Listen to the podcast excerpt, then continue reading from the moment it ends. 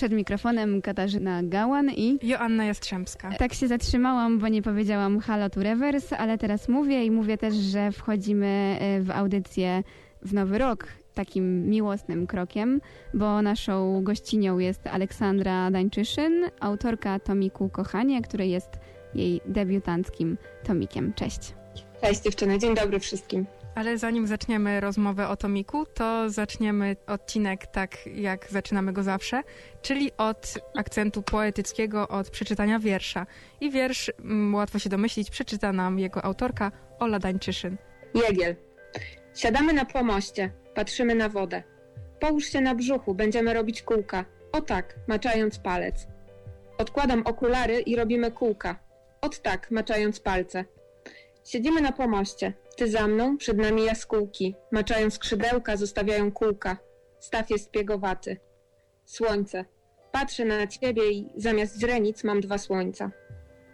Tak jak już pewnie wiesz, tradycyjnie pierwszym naszym pytaniem, jakie zadajemy po przeczytaniu wiersza, jest pytanie o odczucia.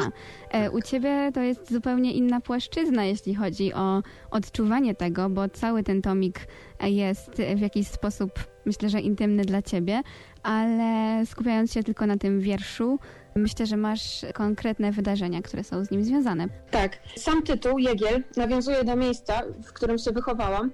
Jegiel to jest nazwa stawów, które znajdują się pod Warszawą. Jest to takie łowisko rybne i można tam właśnie odwiedzić to miejsce, położyć się na pomoście, patrzeć na wodę, odpoczywać, będąc tak blisko przyrody. Można właśnie maczać palce w tym stawie, zostawiać kółka na jego tafli. Można przyglądać się jaskółkom, które robią dokładnie to samo, czyli maczają swoje skrzydełka, zostawiają też kółka na tafli tego stawu. Staw później wygląda, jakby był piegowaty. Także z tym wierszem mam takie pozytywne odczucia, bo raz kojarzy mi się z takim poczuciem bezpieczeństwa, jakie daje dom i bliskość też natury.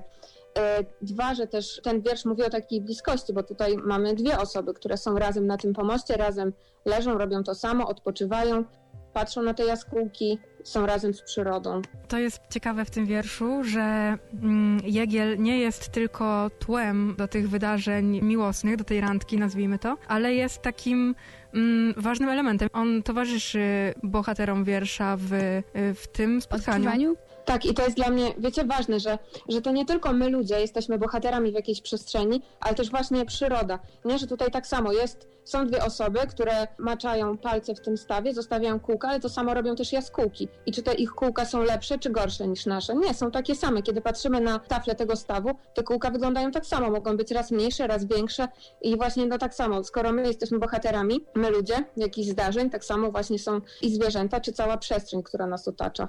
Nie wiem, czy też tak macie, ale właśnie ja, mając jakiekolwiek wspomnienia, to najważniejsze w życiu, to mogę nie pamiętać, co ktoś powiedział, ale pamiętam na przykład gałęzie na suficie, jak się odbijają ich cienie, czy coś takiego.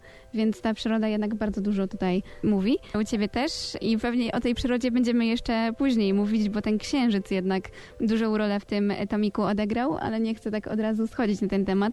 Jeszcze bym się na chwilę zatrzymała przy Jeglu. Od razu pierwszą myślą, jaka mi przyszła do głowy, kiedy go przeczytałam, było to, że bardzo mi się podoba, jak opisujesz świat i bardzo obrazowo i delikatnie, a cały tomik nie do końca jest taki. I to jest też jeden z niewielu wierszy, który jest dłuższy, a w całości zdecydowałaś się jednak na krótkie formy. Dlaczego tak?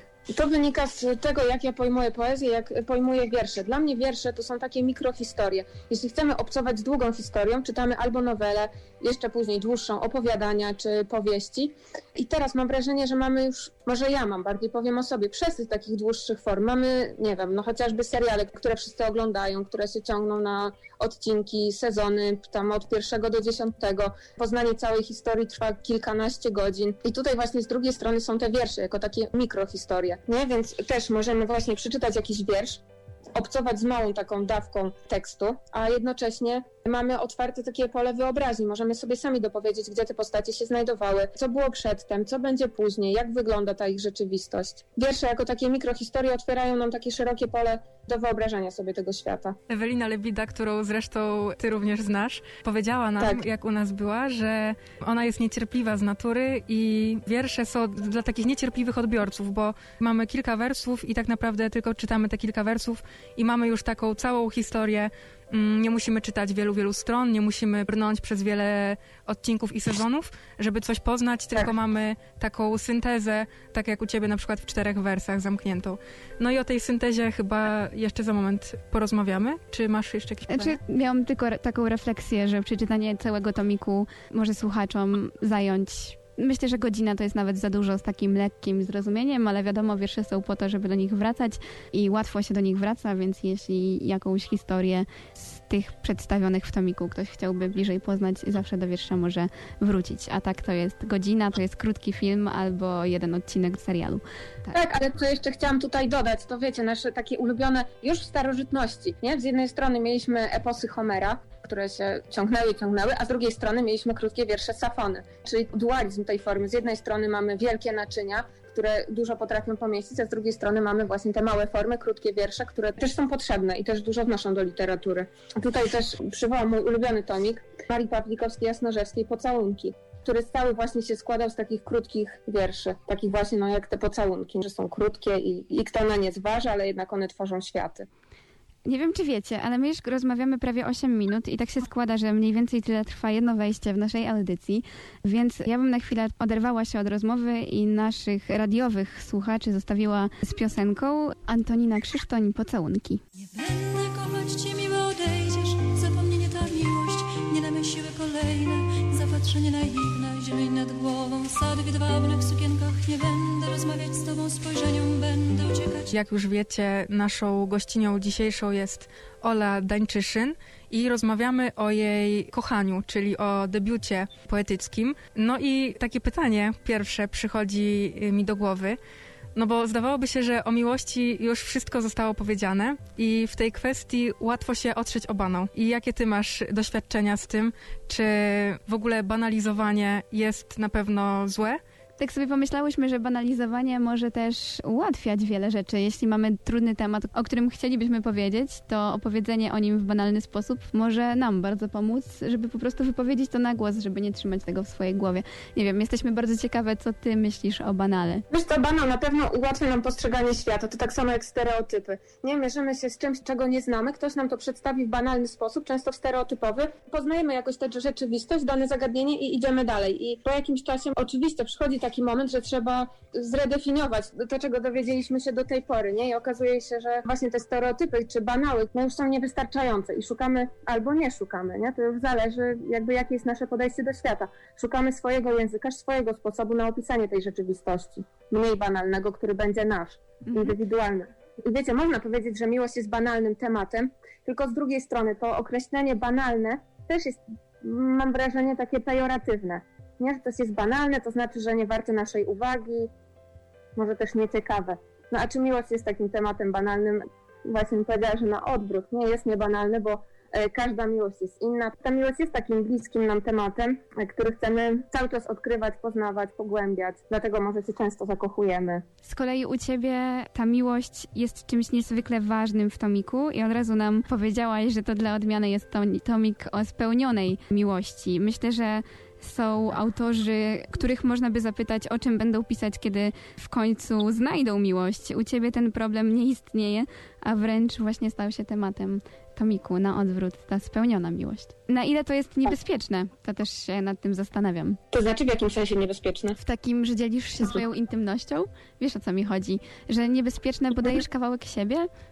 Wiesz co, zawsze kiedy dajesz kawałek siebie, to jest niebezpieczne i ryzykowne, ale z drugiej strony to jest takie ryzyko, które się opłaca, nie? Że no, warto w taki sposób zaryzykować. To jest wtedy, kiedy odsłaniasz siebie, pokazujesz siebie, to jesteś autentyczna. Nie? Kiedy chcesz na przykład być z kimś blisko, w relacji jakiejkolwiek, czy w przyjaźni, czy w miłości, która przecież się łączy z przyjaźnią, no przyjaźń to jest fundamentem, pokazujesz siebie i to, jaka jesteś naprawdę i wtedy ludzie no, chcą cię bliżej poznać, nie? Bo kiedy chcesz pokazać komuś jakąś maskę, to jakby już wszyscy mamy dosyć masek, nie? Chcemy poznać istotę rzeczy, to jaki ktoś jest naprawdę, a nie to, jakim się kreuje.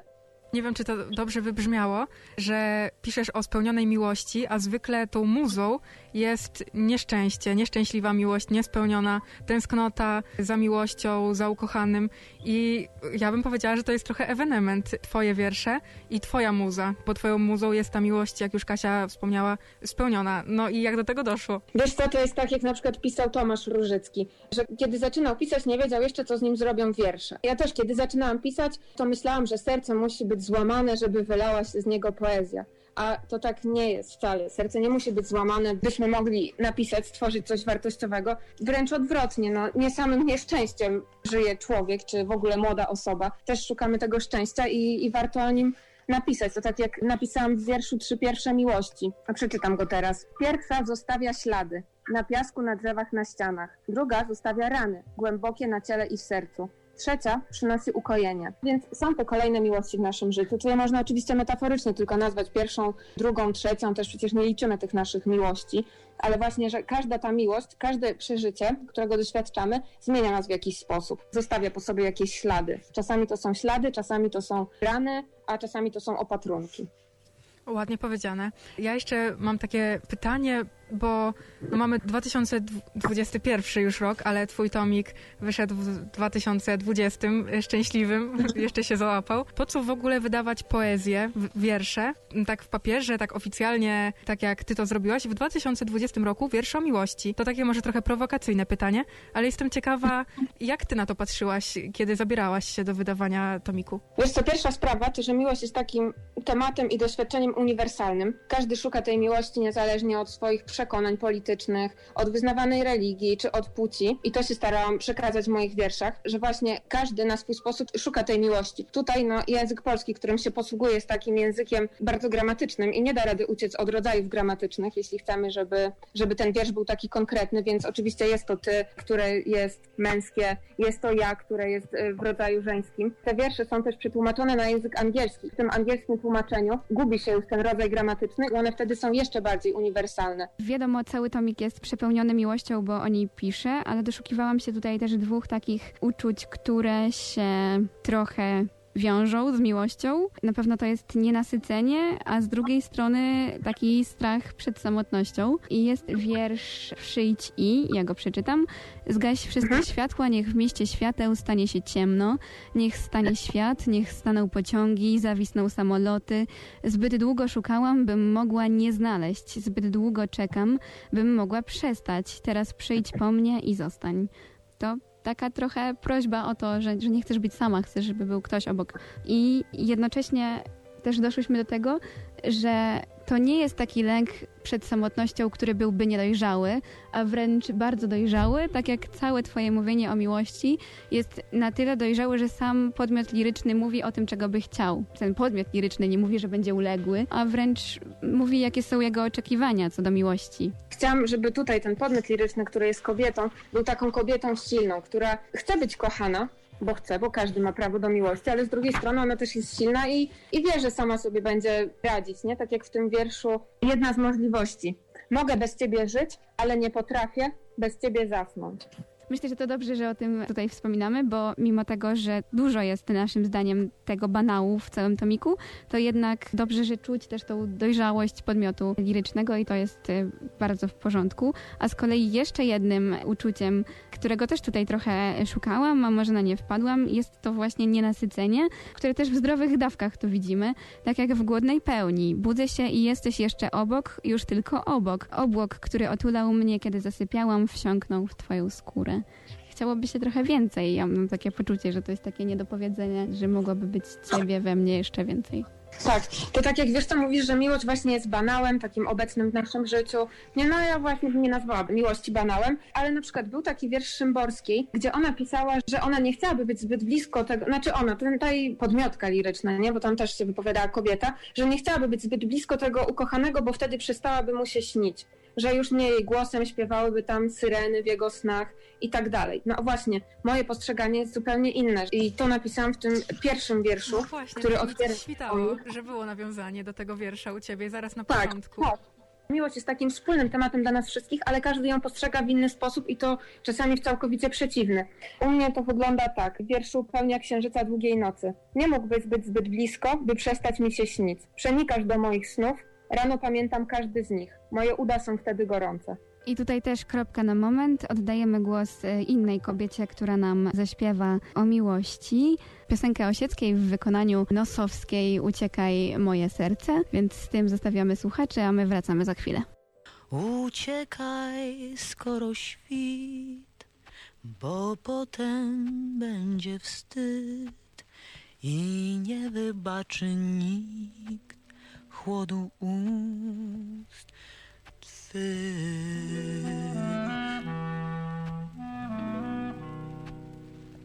Niewyczerpana lista naszych pytań, więc nie tracimy czasu, Asia zaczyna. Jeden z najbardziej spektakularnych widoków na nocnym niebie i inspiracja dla poetów, artystów oraz zakochanych od tysiącleci.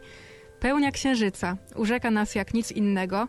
I to jest fragment z National Geographic, który po prostu tak świetnie się wpisuje w klimat twojego tomu, że postanowiłam go koniecznie zacytować.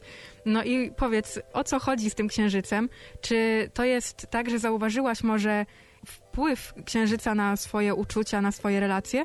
Czy to może jest tylko taki artystyczny środek wyrazu? Księżyc, chciałoby się powiedzieć, że wpływa na wszystko. Wpływa na przyrodę, wpływa na wodę, my się składamy z wody. To też oczywiście wpływa na nas. Tak jak też przeczytałaś, wpływa na artystów od zawsze. I tutaj chciałabym powiedzieć o tomiku Marii Pawlikowskiej-Jasnorzewskiej, który był pierwszym tomikiem, jaki kiedykolwiek sobie kupiłam. To był zbiór z wydawnictwa Algo. Ten zbiór był pięknie ilustrowany i jak później się dowiedziałam, projekt graficzny tej serii był dokonany Iwony Chmielewskiej. Tutaj, w tym tomie, każdy wiersz z prawej strony miał ilustrację przedstawiającą księżyc. I zaczynało się tam od pierwszej kwadry, później druga, trzecia, czwarta, gdzieś tam pełnia w międzyczasie. I kiedy tak przewija się te strony wszystkie, to widać, jak księżyc wchodzi w kolejne fazy. Także to mi się też bardzo podobało, takie właśnie przedstawienie tego księżyca towarzyszącego wierszom. I to była twoja inspiracja? No, tak, i to inspiracją taką, wiecie, sprzed piętnastu lat bodajże. No ja muszę nie? przyznać tak... tak z własnego doświadczenia, że bardzo fajny klimat te tytuły tworzył. W ogóle astrologia, wydaje mi się, troszeczkę wraca do łask i tym bardziej na fali takiego nowego zainteresowania, wspominania o tych pełniach,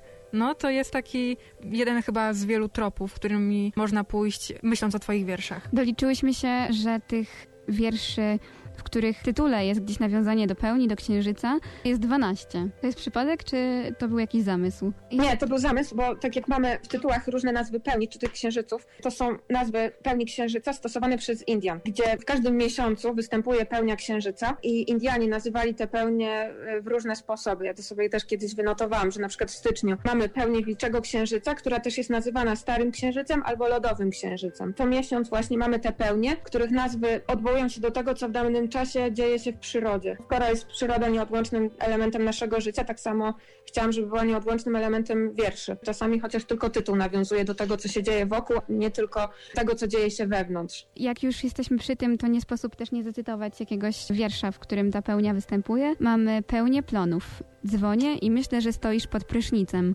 Dlatego nie odbierasz albo się golisz. Szczątki zarostu spadają do umywalki. Wyglądają jak rozsypany mak.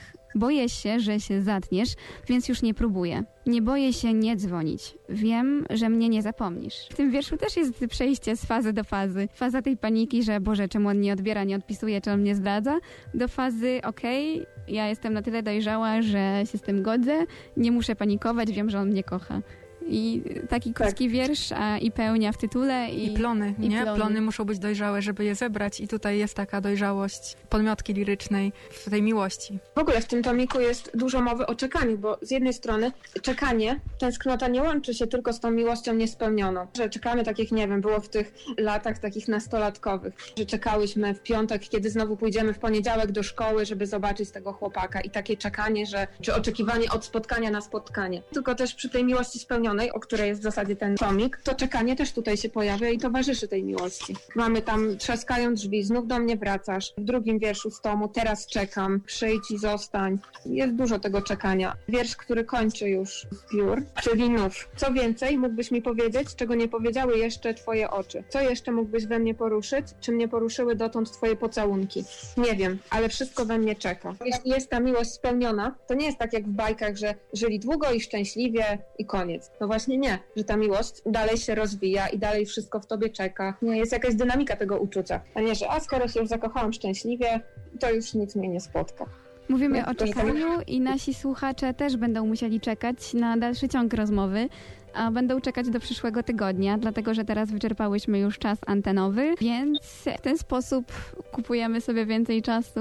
Nie mówimy zostańcie z nami, mówimy czekajcie na osiemnasta trzydzieści w poniedziałek. Do usłyszenia. Razem z nami była Aleksandra Dańczyszyn, którą usłyszycie też w następnym odcinku.